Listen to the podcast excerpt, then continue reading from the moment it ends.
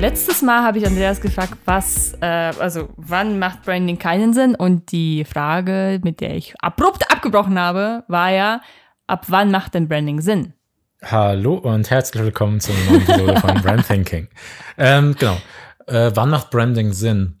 Hm, äh, immer. Also in dem Fall, also man kann nicht kein Branding haben. Mhm. Ähm, weil alles, was ich denke, sage und mache, das ist mein Branding. Ähm, also alles, was die Leute von mir und meinem Startup aufnehmen, ist einfach mein Branding. Und das Einzige, was ich entscheiden kann, ist, äh, baue ich mein Branding gezielt auf oder lasse ich, überlasse ich das dem Zufall? Mhm.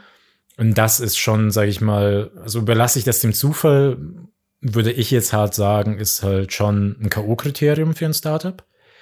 Weil ja, ich, also ich, damit überlasse ich halt mein Business dem Zufall. Das ist halt einfach das Ding.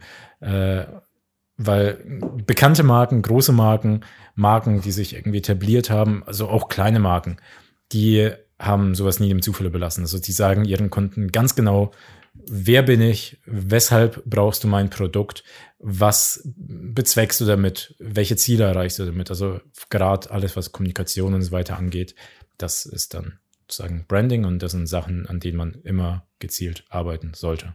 Also es gibt, ähm, was war die Ausgangsfrage? Wann macht Branding Sinn? Achso, ja. Ähm, also im Grunde immer, außer das aus der letzten Episode. Okay. Aber weißt du, was mir gerade auffällt? Ich habe die Frage ganz anders gestellt in der letzten mm, Episode. Und zwar habe ich eigentlich fragen wollen, wann sollte man mit Branding anfangen? Achso. Ähm, Schlechte Frage. ja, im Grunde selbe Antwort. Also man kann nicht nicht anfangen. Hm. Also es ist genauso die, es klingt vielleicht jetzt ein bisschen ausgelutscht, aber dieses typische, man kann nicht nicht kommunizieren, bla bla bla, aber Mhm. das ist halt richtig. Selbst wenn ich nichts sage, kommuniziere ich ja irgendwas damit und dasselbe ist beim Branding. Und zwar, wenn ich mich nicht um mein Branding kümmere, heißt es für mich, ja, mir ist das scheißegal. Ja, gibt keine Brand. Ja. Also doch, es gibt eine Brand, aber es ist halt so eine, was bist du eigentlich und weshalb Ja. brauche ich dich eigentlich? Ja, eine Suppe aus, so, so eine Brandsuppe, wo dann alle Loser drin sind. Ja, also äh, eben, es gibt vielleicht, sage ich mal, den Unterschied zwischen einer schlechten Brand und einer starken Brand, beziehungsweise halt eine starke Brand bedeutet eine fokussierte Brand. Wenn ich einen Fokus mit einer Brand habe, sage ich den Leuten einfach ganz genau, was sie zu erwarten haben, ähm, was sie erwarten können, weil ein Brand ist eben A, Vertrauen, B, einfach ein Versprechen an die Kunden und so weiter. Ich will jetzt, glaube ich, da gar nicht so weit ausholen.